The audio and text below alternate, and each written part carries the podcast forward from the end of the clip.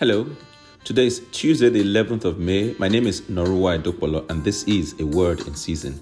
1 Corinthians chapter 14 and verse 29. Let two or three prophets speak and let the others weigh what is said. Here, Paul is reminding us that prophets do not normally operate as individuals on their own. In the New Testament, people with prophetic gifting are part of the body of Christ. They function as members of the body. They are related to other members, not persons acting on their own.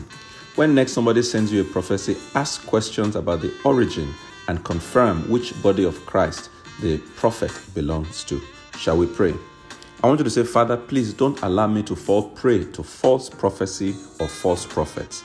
Lord, there are many, many out there pretending to be speaking on your behalf, but they are not. I pray that neither myself nor all the listeners will fall prey to these false prophets in the name of Jesus. Thank you, Father.